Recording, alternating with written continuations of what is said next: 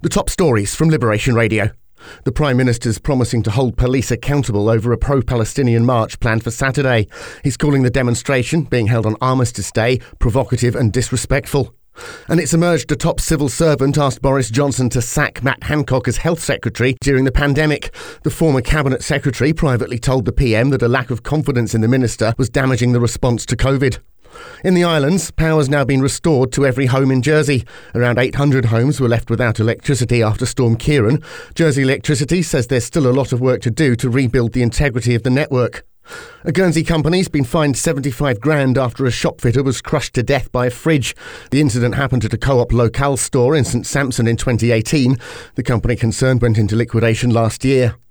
Prosecutors are considering further action over the sinking of L'Ecume 2. Police have handed over complex evidence. Jersey's Chief Minister says investigations into the Haut du Mont explosion are also continuing. And Guernsey states are being criticised for failing to fund new school buildings. The Guernsey Building Trades Employers Association says they're letting the island's young people down. Stay up to date with Channel Islands news with the Liberation Radio News podcast on the Liberation Radio app and website, or ask your smart speaker to enable the Liberation Radio skill.